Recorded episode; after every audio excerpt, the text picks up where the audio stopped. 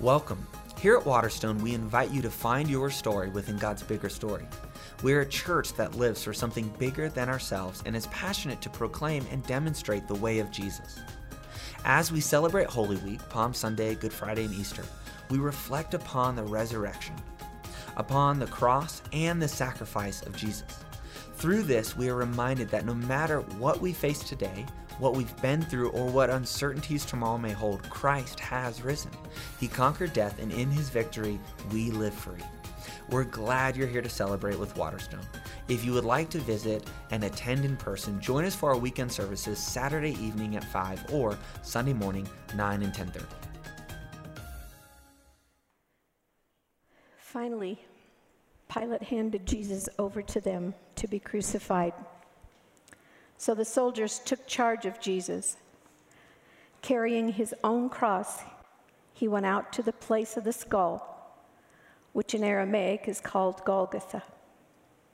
Here they crucified him, and with him two others, one on each side, and Jesus in the middle. Pilate had a notice prepared and fastened to the cross. It read, Jesus of Nazareth the King of the Jews. Many of the Jews read this sign, for the place where Jesus was crucified was near the city, and the sign was written in Aramaic, Latin, and Greek. The chief priests of the Jews protested to Pilate Do not write the King of the Jews, but that this man claimed to be the King of the Jews. Pilate answered, what I have written, I have written. When the soldiers crucified Jesus, they took his clothes, dividing them into four shares, one for each of them, with the undergarment remaining. This garment was seamless, woven in one piece from top to bottom. Let's not tear it, they said to one another. Let's decide by lot who will get it. This happened that the scripture might be fulfilled that said, They divided my clothes among them and cast lots for my garment. So this is what the soldiers did. Near the cross of Jesus stood his mother, his mother's sister, Mary, the wife of Clopas, and Mary Magdalene. When Jesus saw his mother there and the disciple whom he loved standing nearby, he said to her, Dear woman, here is your son. And to the disciple, here is your mother. From that time on, this disciple took her into his home. Later, knowing that everything was now completed, and so that scripture would be fulfilled, Jesus said, I am thirsty. A jar of wine vinegar was there so they soaked a sponge in it, put the sponge on a stalk of the hyssop plant, and lifted it to Jesus' lips.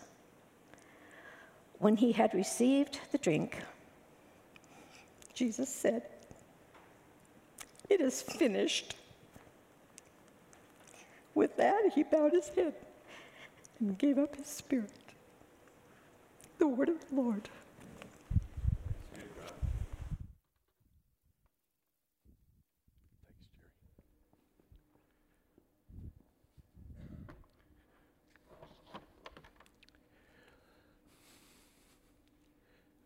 We believe that God has given Waterstone a mission to be a people empowered by the presence of Jesus Christ, to proclaim his kingdom and demonstrate his love, justice, and mercy to our neighbor. And sometimes that mission takes us out there to our communities, our schools, our neighborhoods, into the city, around the world, proclaiming Jesus demonstrating his love.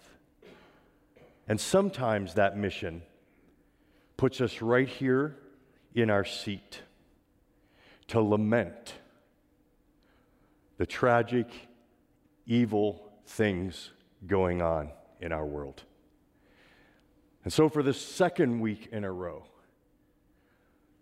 I stand before you calling for lament because of a mass shooting this one in our backyard. I would like to share a lament that's written from the perspective of a survivor of a mass shooting. And we especially stand in solidarity and pray this morning with our essential workers at places like King Soopers, Safeway, Walmart, our retail stores, on the front lines this entire year. We also stand in solidarity with our blue community who daily put their lives on the line to keep us safe. Let us pray together and lift our hearts to the Lord. A lament from every moment holy. Not like this, O judge of all, not like this. This is not the way I would write the story's end for the one I love. Cut down by an intentional act of unnecessary violence, so senseless, so brutal, so random and surreal. It is a crime, a loss, a shock, an evil, and a tragedy all in one for their life to be cut short like this, to have to grieve a death that didn't have to be the taking of this life in clear violation of your commandment. My life will not continue as before. I cannot be so happy or carefree. This loss and the manner of this loss is like a caustic fog permeating everything. I cannot quiet these obsessive thoughts of my loved one's final moments. In my mind, the scene plays out again and again, either as it was or as it might have been. I surely cannot change what happened or make sense of it or find some lesson in it or force the wheels of justice to a satisfying end. And so I am left feeling vulnerable and violated and helpless. Be my refuge and my shelter, O Lord. Be my shield and defender. Hold me in this hour. Hold me through this long, dark night when death's shadow obstructs the light. Cradle and carry me through this vale of sorrows. Deliver me to higher ground. I know, O oh God, that you would have me be completely honest with you in my words, voicing even these discouragements and volatile emotions. And you are more than able to hear their weight, never wavering in your constant love and care for me. For you, O oh God, watched one you die, you love die violently, your only son. You sympathize with me, so I will freely speak to you the depths of what I feel.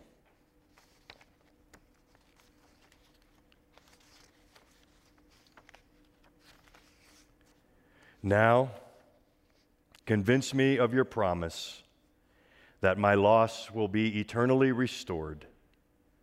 And so let me, in time, grow still more fearless in my love, O Christ. Holy Spirit, hover now over the chaos of this broken world, this broken community, this broken situation and my broken heart. And from them call forth new mercies and new hope because of Jesus. Amen.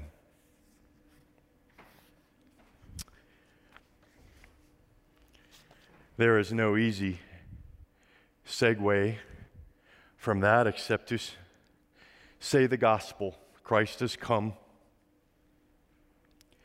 Christ has died, Christ is risen, and Christ is coming again. It is good to see you, and it is good to see more and more of you. Our lead worshiper, Charlie Vesley's back.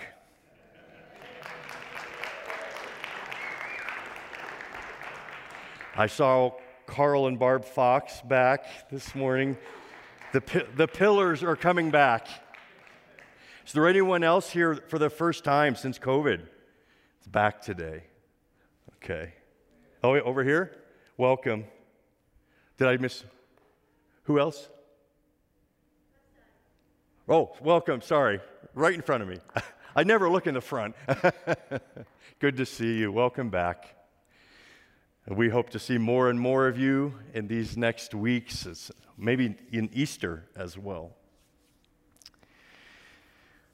Dying words gain attention. Benjamin Franklin, on his deathbed, dying at the age of 84. His daughter told him to change position in bed so he could breathe more easily. And Franklin's last words were A dying man can do nothing easy. Leonardo da Vinci said, I have offended God and mankind because my work did not reach the quality it should have. Wow. T.S. Eliot was only able to whisper one word as he died Valerie the name of his wife. Physicist and author Richard Feynman died in Los Angeles, 1988. His last words This dying is boring. Buddy Rich died sur- after surgery in 87. He was being prepared, as he was being prepped for surgery, a nurse asked him, Is there anything you can't take? And Rich replied, Yeah, country music. Can I get an amen in the house on that? Uh, or I'm going to get emails now. Here we go. The great Harriet Tubman, 1913, family gathered around. Her last words were Swing low, sweet chariot. Richard Mellon, multimillionaire, president of Alcoa, he and his brother Andrew Mellon had a game of tag going for about seven decades. When Richard was on his deathbed, he called his brother over and whispered, Last tag. George Orwell's last written words were At 50, everyone has the face he deserves. and he died at 46. So, Truman Capote, the writer, lay dying. He repeated, Mama, Mama, Mama. Jesus' last word is famous in Scripture and most mystifying. His last words before he took his last breath on the cross it is finished. We preach this word. We, we sing this word. It's one word in the Greek language. It's arguably the most tattooed Greek word in the Christian church. Tetelestai. It's finished. If someone were to ask us about the tattoo, what did Jesus mean when he said it's finished? We might have to think for a moment.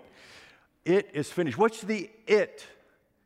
But it's an important question because if Jesus is one of the most significant figures of history, then his dying word should gain our attention. What did Jesus mean when he said, It is finished? What's finished? John helps us. He, in uh, three verses, frames the last scenario and scene of Jesus on the cross. And I, have used a more literal uh, translation, uh, the English Standard Version, and I'm going to read it with some emphasis. You'll get to hear exactly how John helps us understand what Jesus meant when he said it's finished, because he uses a derivative of the word full or fulfilled five times in three verses. So listen for it as we read through. After this, Jesus, knowing that all was now fulfilled, said, To fulfill Scripture, I thirst. A jar full of sour wine stood there. And so they put a sponge full of sour wine on the hyssop branch and held it to his mouth. And when Jesus had received the sour wine, he said, It is fulfilled. And he bowed his head and gave up his spirit. What Jesus is crying out with his last word is not only that it's concluded, but that it's culminated. Not only that it's finished, but it's fulfilled. And so this morning, in the time we have together in God's Word, we want to ask what's fulfilled in the life and death of Jesus Christ? First thing that's fulfilled is his life. Notice here it says, after this, Jesus knowing that all was now fulfilled. After what? Well, we go back to the previous verses in 26 and 27. After this, everything's fulfilled. Jesus saw his mother there, the disciple whom he loved standing there. That's John, the author of this epistle, and said to her, Woman, your son, and to John, your mother. From that time on, this disciple took Mary into her, his home. Mary, probably a widow in her early 50s. There's no other brothers and sisters. None of her other children are with Mary, and we think because none of them have come to receive Jesus yet. In fact, we know James, Jesus' half brother, if you will, who would become the pastor of the church in Jerusalem, but he did not believe in Jesus until Jesus made a personal appearance to him after the resurrection. So, no other children, and Jesus being asphyxiated on the cross. That's how you died in crucifixion, because you had to pull yourself up to breathe, to get air into your lungs. He gives this adoption formula, actually discovered in other surrounding ancient literature, an adoption formula Woman, your son, your mother to John. Now, we have to ask why John thinks this is such a uh, uh, uh, convincing, uh, significant moment. It's, it's in the language that John uses to describe what Jesus says Woman, your son. The last time we heard Jesus address his mother that way was back at the beginning of John's gospel.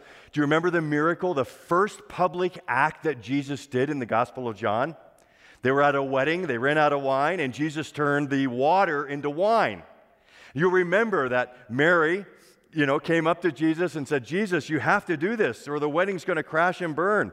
And who can say no to their mom? Not even Jesus.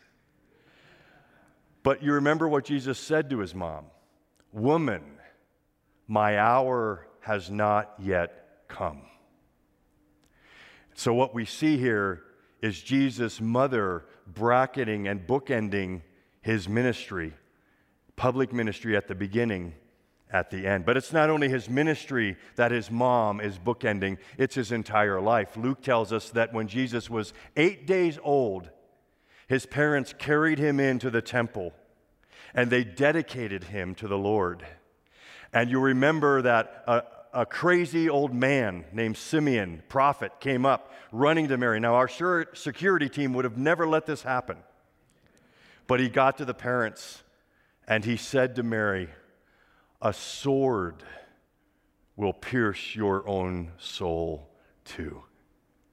And I wonder if Mary was remembering those words as she stood at the end of her son's life, thinking, it's over.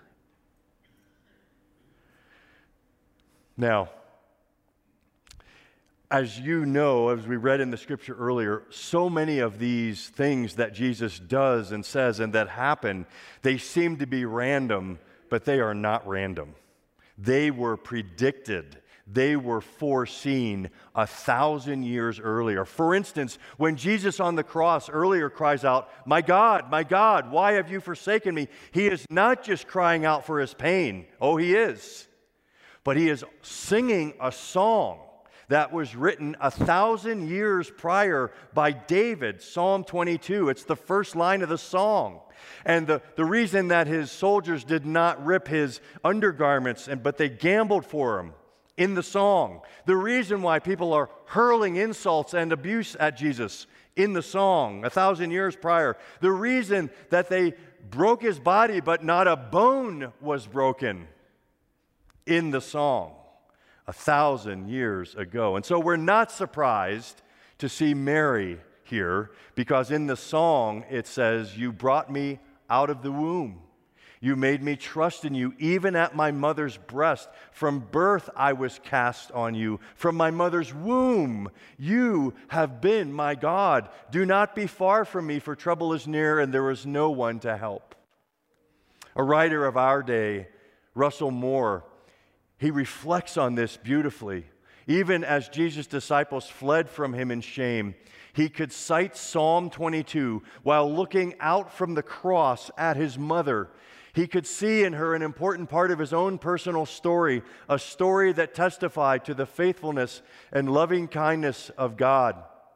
In the moment of his greatest desolation, Jesus could see the invisible outline of God's mercy and presence there in the one from whom, in his human nature, Mary, he learned to trust a fathering, nurturing God. The horror of the scene was not the whole story. The judgment of the Roman Empire was not the final word. He knew that since he was cradled in the arms of his mother. January 2019, the Atlantic Monthly carried a feature article on people's dying words. And they quoted from a book written by a hospice nurse in Germany. And this nurse reported that the most common thing that she has heard in her long career of people crying out at death was mama or mommy. And perhaps the reason why Jesus' final act that completed and fulfilled his life is to take care of his mother. And perhaps the reason that so many cry out to their mom with their last breath is because at death, we are as helpless before death as we are helpless the moment we enter into this world. And we need to be carried. And the question at death is who will carry you. Jesus, because he went to his death, because his life fulfilled all righteousness, even to the caring of his own mother, so righteous that death could not hold him. And he walked out of his grave under his own power so that John could completely see the fulfillment of these words In my Father's house are many rooms. If it were not so, I would have told you. I have gone there to prepare a place for you. And if I go and prepare a place for you, I will come back so that you may be where I am. I am the way, the truth, and the life, and no one comes to the Father except through me. So Jesus led the way when he said, Father, into your hands I commit my spirit. And since he rose from the dead, and since his life was perfect righteousness, even to the caring of his mother, death could not hold him. So he is now free to come and carry you at the moment of your most helplessness, at your death. I'm asking you this morning have you received Jesus into your life? The way to the Father. He will carry you at your most helpless moment. He will carry you home. You can receive Him and receive that assurance even now, in this moment, even at home, watching online, just by, seeing, by saying, Jesus, carry me. Carry me. The first reason Jesus cried out tetelestai is to say, because my life is fulfilled and every righteous act, including caring for my own mother, I can now come back and carry you at your most helpless moment. The second reason Jesus cried out tetelestai is to show us that his love is fulfilled. The story is fulfilled. If you go back to verse 28, we see all these, again, these uh, pre uh, things happening, the, these predestined things happening. Though that, uh, knowing that everything has now been finished, that's with his mother. So that scripture would now be fulfilled, Jesus said, I'm thirsty. And there is a cheap bottle of wine there that the Roman soldiers would drink. That's this wine. And Jesus is lifted in a, from a full jar and a full sponge. He's lifted up on, and this is significant, a hyssop branch. So we see again all these things that even I thirst is quoted in Psalm 69 and Psalm 22. A thousand years ago, this was scripted. But even the hyssop branch goes back 3,000 years because the last time that we read about a hyssop branch was in the Passover when God was freeing Israel out of Egypt and they put the blood of the lamb on the doorpost. Do you remember how they were instructed to put that blood over the door frames with the hyssop branch? And John is capturing this entire transport back 3,000 years to that moment by saying, This is the Lamb. This is the blood that will cover us from sin and death. The point is this Jesus fulfills the whole story of the First Testament, all of the symbols, all of the types, all of the priestly actions in the temple, all of the prophets. It's all fulfilled in this moment and in Jesus. Everything comes to culmination. The whole story is Jesus.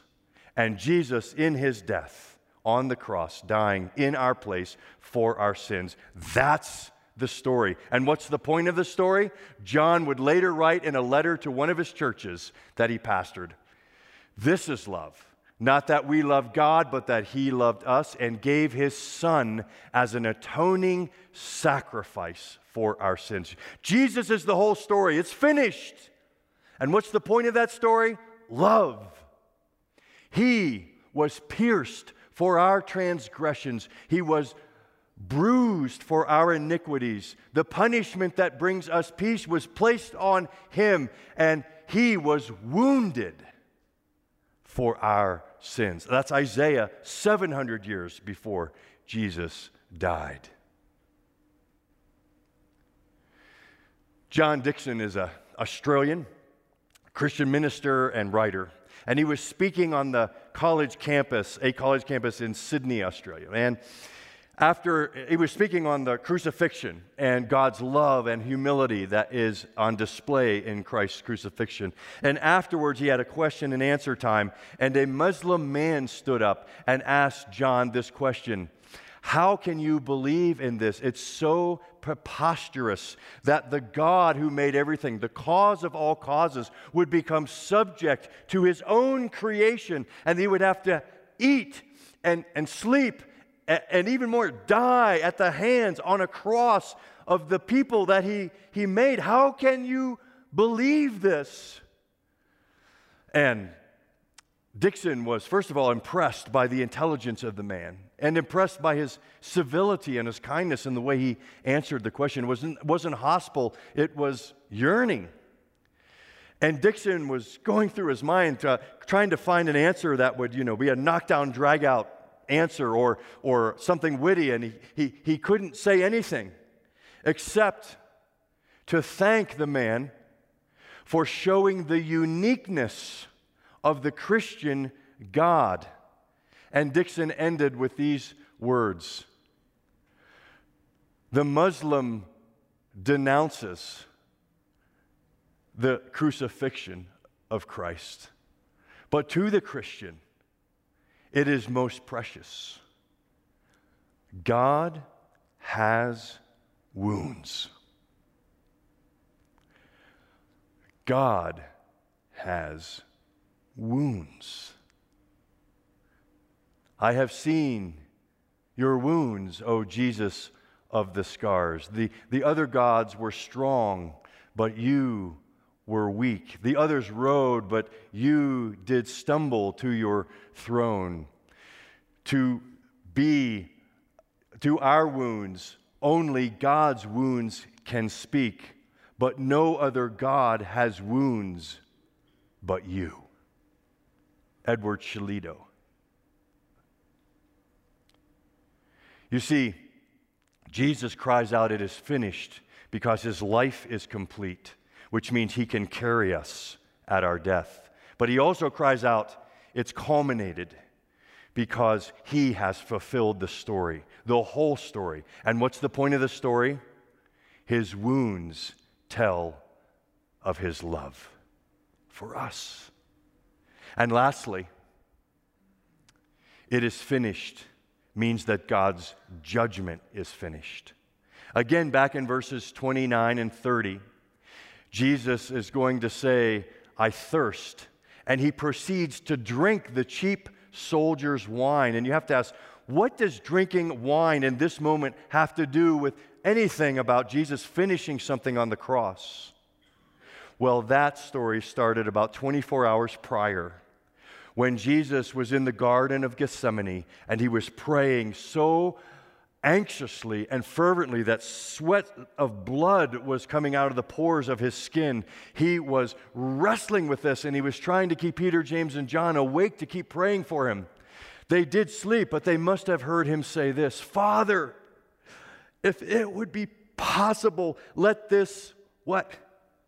Cup pass from me. And as he's praying, he soon hears this commotion, and it's Judas, the betrayer, coming with a, a, group of Roman soldiers, and they're going to arrest Jesus. And you remember, one of the gospel tells us that Peter summoned his courage and chopped off one of the uh, priest servant's ears, and Jesus heals that servant and then says, No, I must drink the cup my Father has given me. You see what's happening here is that Jesus is going to drink the cup of judgment to the dregs. In his beating and betrayal and torture and taunting, in the unjust trial, in, in the nailing to the cross, in the hanging up naked as a spectacle for the world to see. Jesus is saying, It's finished. I am drinking the cup. I am drinking the cup of every human sin, including yours and mine, every sin in thought, word, and deed. I'm drinking it. I'm drinking the cup of every evil moment, every evil. I'm drinking it. I'm drinking the cup of every part of brokenness in this fallen world. I'm drinking it. And because I'm drinking it, because I'm taking God's judgment, the Father can now forgive and still be God.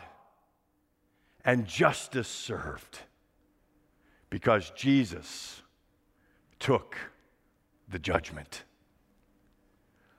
And that means that you and I, there is no condemnation for those who are in Christ Jesus. The Father is satisfied. You see, Jesus, who's the audience? He's crying out to the angels, to tetelestai.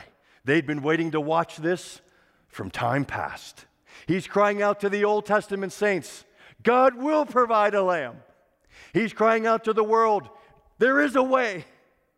He's crying out to hell, you will not win.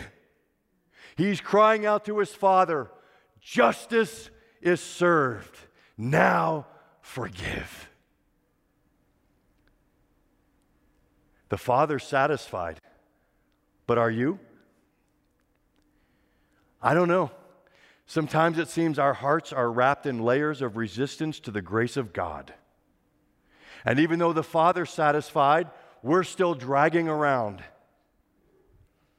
our sins and our guilt and our shame. You ever lost your cell phone in theory? I was at radiation last week, and uh, you know, before you go into the rad room, you got to like strip and you put all your valuables in a certain place. And I'm about halfway through with my radiation treatments, and I've gotten to know the nurses, so it's it's a party in the rad room a lot of these days. And sometimes, if you know me, I get talking and I kind of forget what I'm doing. And so uh, I finished the treatment, got dressed back out, was about to leave the hospital parking lot over at Skyridge, and uh, was going to plug my phone in to listen to a sermon on the drive back and I put my hand on my pocket where my phone always is, and no phone. So I circle back into the parking lot and I get out of the car and look all through it and I retrace my steps and I walk in and Renee, the, the temp checker, is there and says, Renee, I think I might have left my phone in the rad room. And she says, No, I, I know where your phone is. It's right there in your shirt pocket. now you laugh, but I know you've done it too. But right there is a little parody of life, right? Sometimes we forget what we have in Christ. We forget that we have righteousness standing before God. We forget that we have freedom. We forget that we have approval. We forget that we have significance. We forget that we have love. We forget that we have freedom. And we go and look everywhere else for what we really need. We look at a thousand things that are infinitely smaller than Jesus. And we forget that in our hearts, He lives. He's there. He welcomes us in embrace. The only way that Jesus could not embrace us now is if He were to be pulled back out of heaven and put in the grave. And that ain't going to happen.